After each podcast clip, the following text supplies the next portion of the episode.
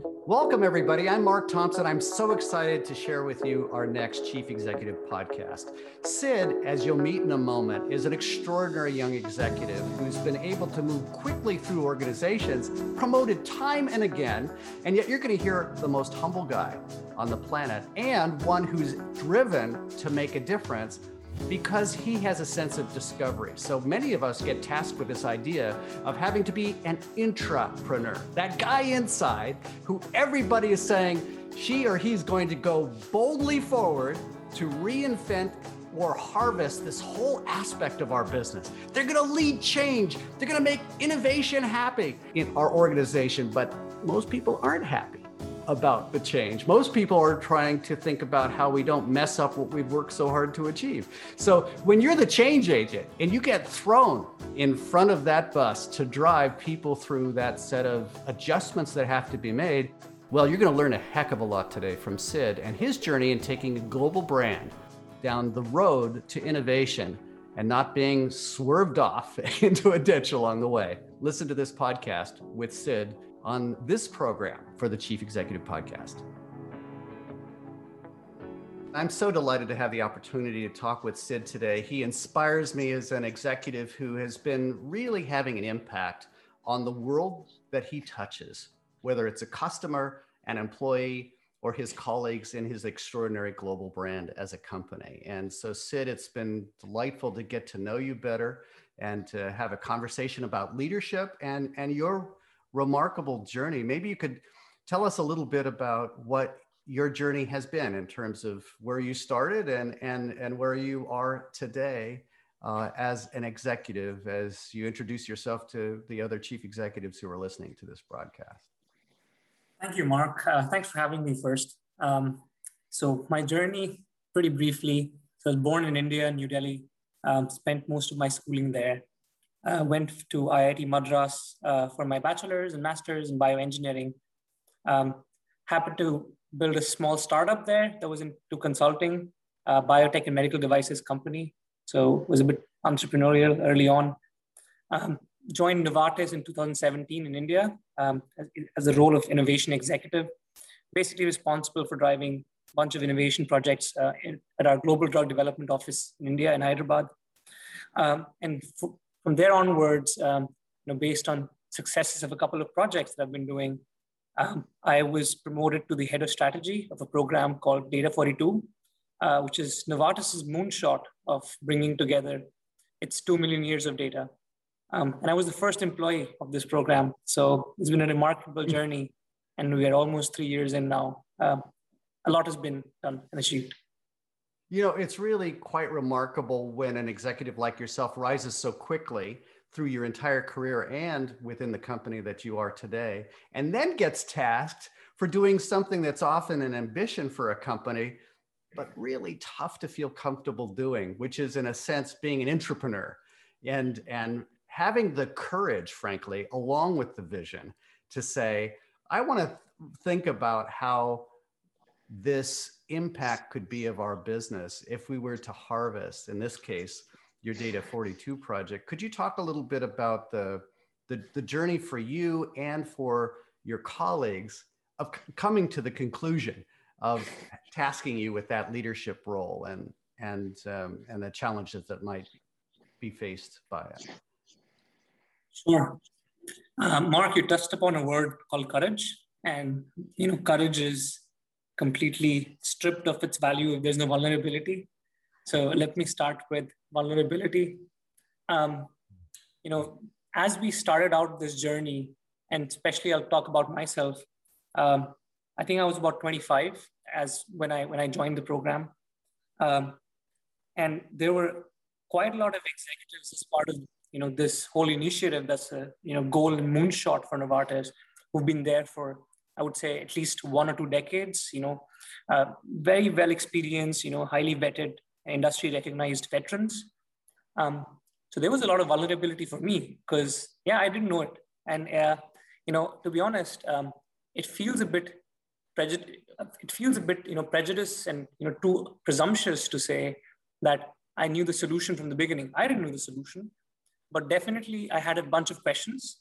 Um, and those questions have helped me continuously probe for how can an industry which holds so much value, you know, for, for our world, for the patients, can be transformed using data, using digital. Um, I'm a biology student, uh, and having had the chance of you know running some experiments myself, I can make let's say miniaturized and very naive translations of what more data can do. I'm sure these people can. So what's blocking them, um, and where are the barriers? And to be honest, um, my journey has been of removing very humble barriers uh, from the ways of very very smart people, which I think a lot of it is around identifying the right problems, diagnosing why they're being caused, and then having the courage and boldness to drive through them. Um, I don't want to strip this of the fact of where coaching and sponsorship plays a role. So I've had a tremendous amount of sponsors, both in terms of my managers and you know our senior management has been quite encouraging. And as in when we've made these bold moves, you know, we've found a very warm reception and an ability to propagate those bold moves into transformations. And thanks to those transformations, which are not only just my, let's say, ideas and my efforts, um, but a contribution of many in my team and you know my peers that has landed me to the journey where I am, you know, and to the positions that I have.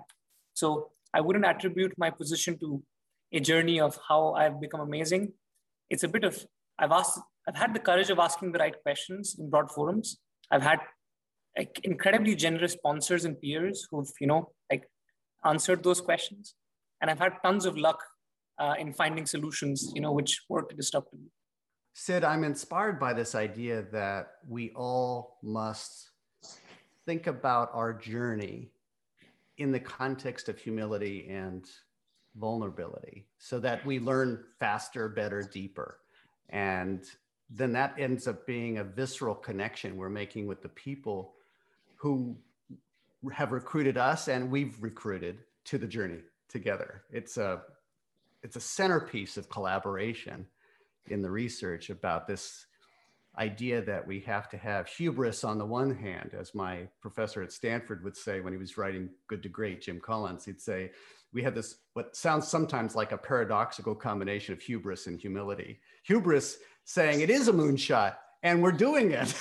we don't know how. That takes both humility and courage to say we are going to join through our efforts together and through our willingness to learn together, lock arms and make this thing happen. And so I'm, I'm inspired to hear you frame it in those terms. In fact, I think when Jim was talking about it, that's what he described as a level five leader who could, could who could face that vulnerability.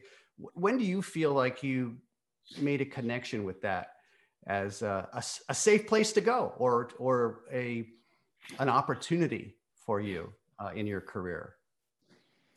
Yeah, uh, people who know me well um, will will know that I talk a lot about the the, the journey between the transient and transcendental. Yeah. Um, and a lot of what I do in life is kind of associated with how I can see the world come together. It gives me a bunch of joy, a lot of passion. Um, I would see, I would even say it's my key driver.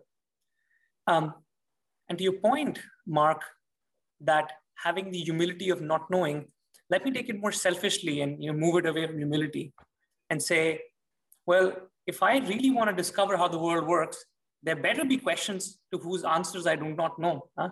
Otherwise, uh, there's no point of going on this journey.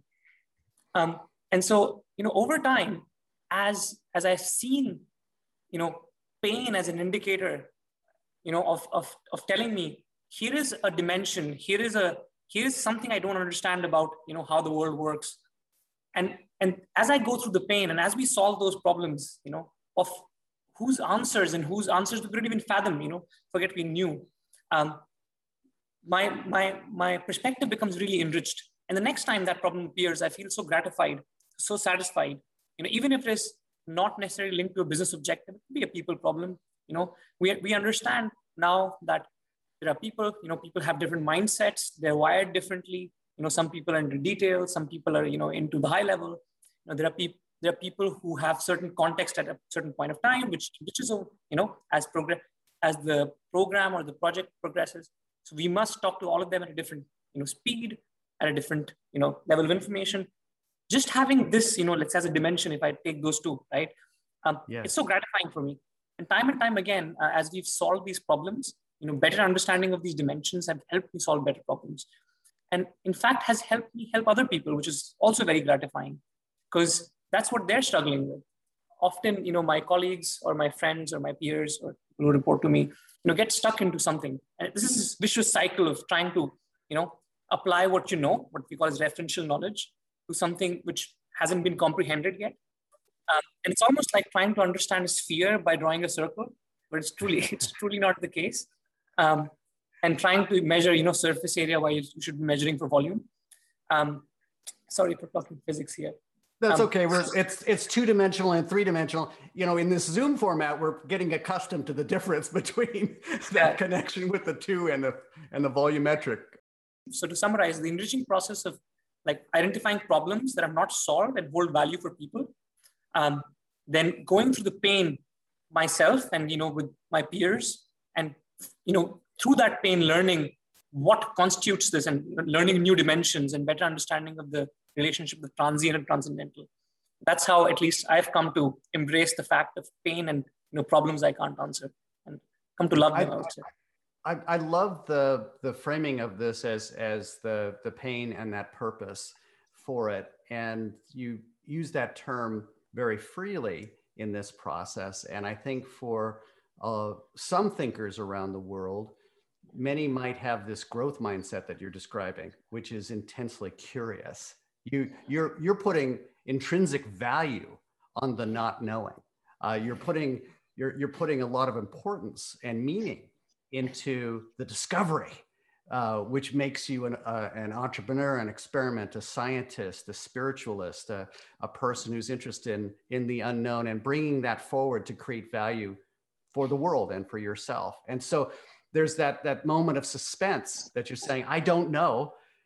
You're also saying that it's painful. So what you're saying is that you, you're very much attracted to being able to to go through the process of adding value in the business or in your life by approaching something that maybe be that that big hairy audacious goal that you don't know how to solve and yet nevertheless the the pain sounds like it's a centerpiece for you it, it doesn't in other words for some that would that would warn them away or they uh, many types of personalities are just really attached to winning and achievement uh, as as quickly as possible. And our, our quarterly cycle tends to be indexed towards the short term.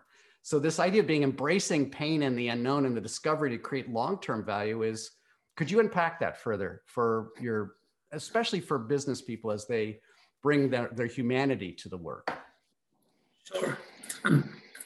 Just to also ground myself, I'm sure the pain I've faced is far less than what others have and also the what comes with experience and age. Um, but let me at least uh, detail out what I think um, and let my fellows evaluate if it's worth anything. I don't think one can avoid pain. So it's almost like you know being being. So we, we are we are in the world where time is moving, um, and if I had to start bucketing right, three kinds of let's say personalities or three kinds of attitudes one could take. Um, attitude number one I have everything that I need. It's great. I don't want to change anything because change may cause pain. You know, given the forward moving nature of time, things are changing.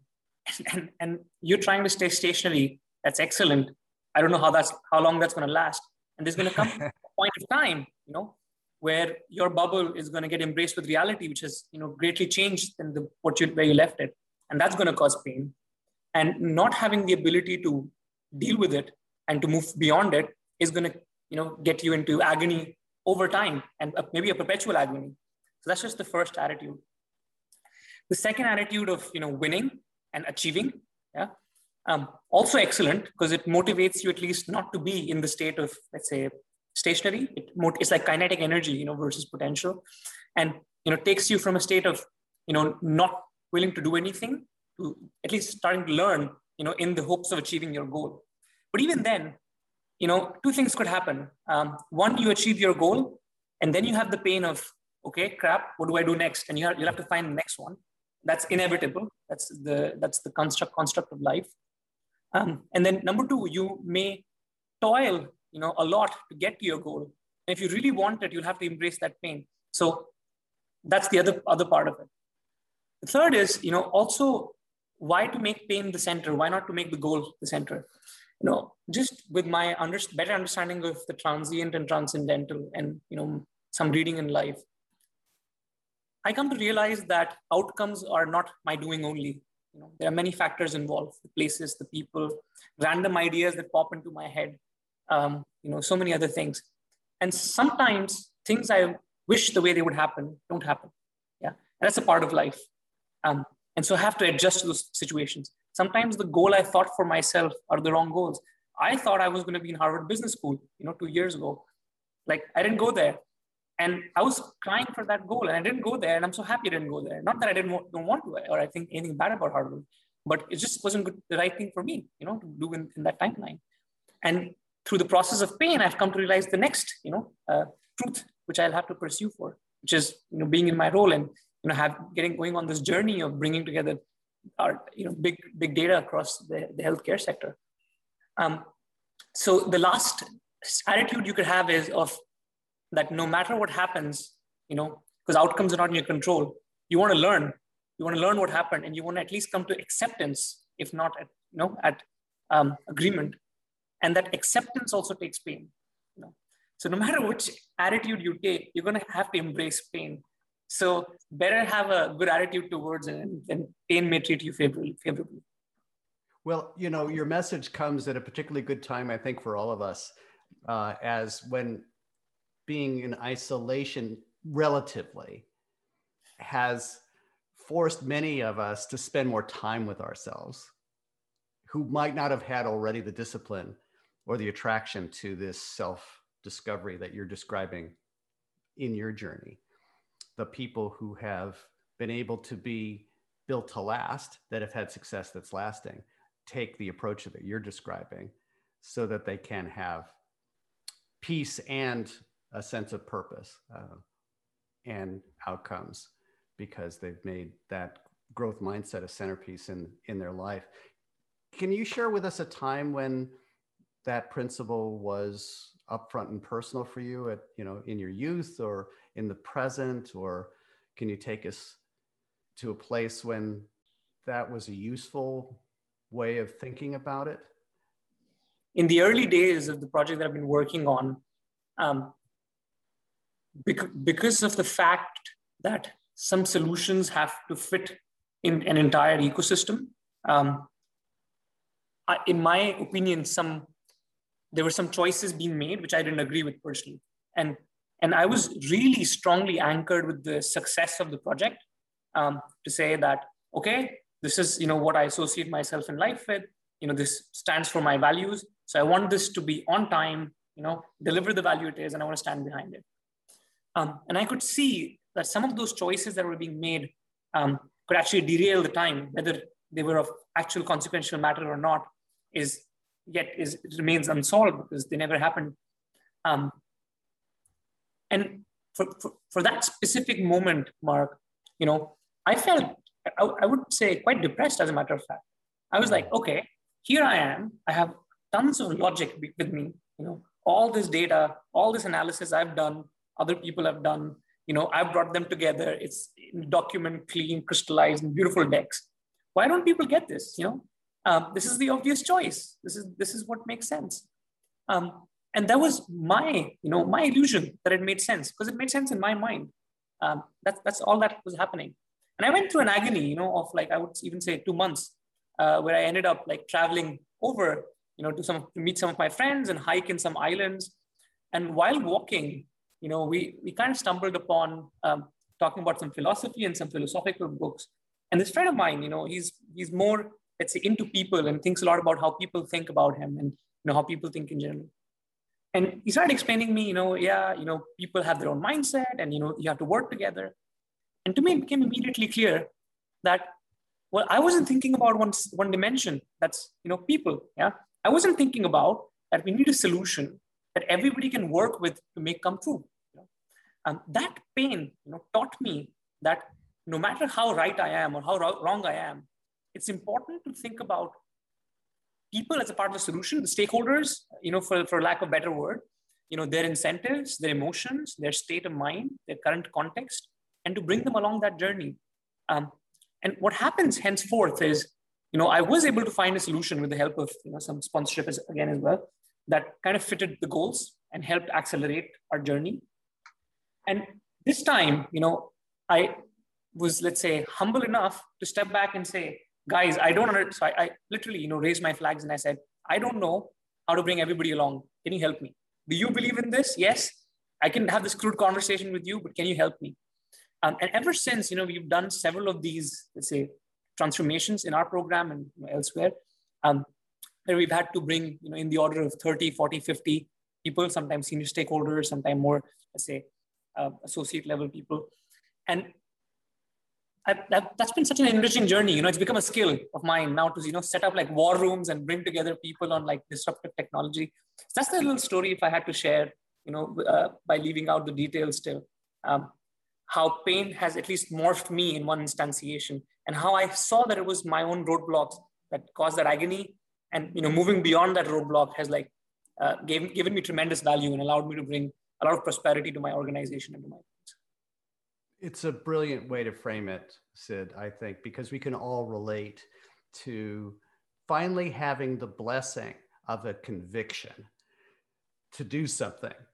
And then the surprise of how it's in our head and not anybody else's until we encourage them or find a way to frame it, or as you said earlier, bridge to where their heads are at so that we can harvest this choir of voices to create music together. And uh, it's like the conductor can't turn the sound off or not hand out the song sheets or or listen to the better interpretations that everybody else is having of that piece of art. Uh, and and so I love that story. I, I think everyone listening today can really relate to it. And I want to lean into this point about engaging the team which is on everybody's mind, particularly today, to try to keep people engaged, but more importantly, light them up, ignite them around the idea that you may have or the vision of it without being so directive that that we're channeling it. We're not harvesting all they have to offer. And i had the privilege early in my life of learning from and working with charles schwab who i've known for 30 years. And early in his life he didn't realize he was dyslexic at the time. He's now just he now discovered that after he had a child and the diagnosis of that sort of thing, of those learning differences became very clear. And it's now become a mission in his life to help people with all kinds of minds and perspectives. So you talk about diverse thinking and getting teams together. That's an interesting way to think about neurology and engaging all kinds of minds in, in a project. And he was at Stanford and he got there and thought he was a really smart guy he was almost kicked out of college twice because he couldn't make the bonehead English. Now, he had people from all over the world who could speak and, and write English uh, literature, they could write uh, essays much better than he could. And so this was really tough for him because he's smart in math, he was pretty good at marketing. And he realized his, his actual special gift was making things simple enough so that everyone could understand. In fact, that would become part of his brainchild when he created Charles Schwab and Company because he was one of the few people at Stanford Business School who came out thinking about the team and how he was a facilitator and coach for a team because he had learned very quickly he wasn't the smartest guy in the room at everything. That's not what this is about. It's about engaging all those kinds of minds. Could you talk a little further about that process then uh, that you've mentioned about being able to bridge to the many different types of people that are needed and who show up, especially with all the cultures that you're you're sitting in Switzerland right now and you're lighting up the whole world uh, in this conversation. Absolutely. Um, I think before I go and talk about it, it's kind of important to highlight like why is it hard to think about it? Um, Thank you. You know, because because in in in the context of solving problems, Mark, at least in my my work, right, the first order things that come to mind mind of let's say at least for me and you know many of the people I know um, is okay what are we building? You know what's the solution? Uh, the next order of things that come to people's mind is well what is exactly actually the problem? You know what who's the customer and what's the pain I know it's a bit out of sequence but, but that's how thoughts start to occur at least for me. Sure. Um, absolutely. um, and and and then comes you know okay can i deliver this you know in time you know, with money? Can i meet the milestones and everything else right? Only then you come to realize oh no, you know, actually, I'm going to be ending up delivering the solution with people, right? Who are going to build it. There are customers on one end who are going to accept it. There are you know regulators, stakeholders, and everybody else who's involved here, who has a role to play in all of this, right? And each of them is coming from their own angle and perspective, and each of them today has a different set of information about the topic you're going to talk about, a different set of like impressions and informations about you, and also a different style of consuming information. Right? Um, and I would almost recommend, um, again, maybe I'm talking to a lot of my younger peers to say that make that as a part of active problem solving. You know, while science and while technology and while strategy are all critical, you know, actively solving for people, you know, and you know, communication. Uh, I think um, Warren Buffett said this, right? If any skill you could improve would be communication. Um, I'd say that's something I fully agree with because it's not just communicating yourself, but how do you use communication to bring the right people at the right time? Where are what what content are you give it going to give to them? You know, how is it going to be framed? Is this person interested in technical details, or is this person interested in the big picture? You know, does this person even know anything? Do we have to first meet with this person and like you know just let them vent out and be angry because that's that's the moment for this and then in a couple of days this is the moment for you know for them to understand what the details are so um, love it yeah for, for me and my team we've almost had like charts you know like knowledge graphs of people and like how people connect with each other and what attributes they hold and against these knowledge graphs you know we've solved And let me be truly honest. Um, I'm not trying to make myself, you know, the bold hero here that goes into every conversation and just tears it apart. No, uh, our team even divides, you know, who has what conversation depending on, you know, who is this, who is this for? And this is not just based on seniority, but who are you talking to? You know, is this somebody who wants, you know, a more high level executive language? Is this somebody who really wants to get into the weeds? Is it somebody who loves to, you know, discuss sarcasm? I think all those little details, you know, uh, can play an important role in bringing people along. I love it. You're you're showing appreciation for all kinds of minds and all different types of personalities, and that's what's coming together to to create the solutions that you're looking for. And it takes a lot of orchestration and a lot of patience to do that. Yeah, I just want to add to this that I don't think it's an overhead, and that's why I use the word consider it as a part of active problem solving. It is the process by which your solution truly gets refined, not only to be accepted, but actually solve the problem. Um, because everything you've dreamt up or at least for me everything i've dreamt up in my head is not what it is you know that's going to actually solve the problem that many people face so um, yes you have to take out time and it is very important. Um, and i've come to recognize this like i said through the pain and the and the journey that i've been through. What i'm so grateful for in your commentary is that anyone who's watching this broadcast is has a certain level of ambition to have impact and has already had the privilege of accomplishing that for all sorts of reasons that have to do with the team making it possible, the circumstances, and their own willingness uh, to craft a path uh, on that journey. One of the people that I've talked to recently is Ed Catmull at Pixar, who has these very creative projects like herding cats in so many different fields and then trying to make up a story and then betting incredible amounts of money on talent and, and that storytelling capacity to come to solutions. And one of the hacks that he's often talked about is that the process that you're describing, he's compartmentalized, and I'm oversimplifying for him or for what you have to accomplish with the complexity of that solving process. Do you have hacks that allow you to put a frame around each phase of the of the race for him very simplistically, he actually had a different room for the brainstorm and saying, okay, this is where we're ideating. Nobody's going to be shooting down anybody's ideas in this room. This is what's going to be sticky notes all over. Um, and then the next room might be a curation of, okay, now that we've reflected on that, not all of it makes as much sense as it did when I thought about it in the middle of the night. And and what what's starting to make more sense. And then and, and they actually have physical spaces. Now, of course, they're in the visual arts business, so that kind of makes sense for him to do that. And ends up being a very powerful way of getting people through the pipeline to the point where we're in a very different space when we're actually curating, budgeting, processing, and, and execution. Have you have you found ways of, or uh, contexts in which you were able to help people through this process you're describing? Sure. Um, depends on what we're trying to solve for. I'll take a very, very simplistic example to elucidate. Um, let's say when multiple people together are trying to build some sort of a document. And I'm just taking document for the purposes of it's easy to explain. Um, the document needs to have a table of content. You know, it needs to have the content inside it. It needs to be sharp. You know, and this all of this needs to mean something.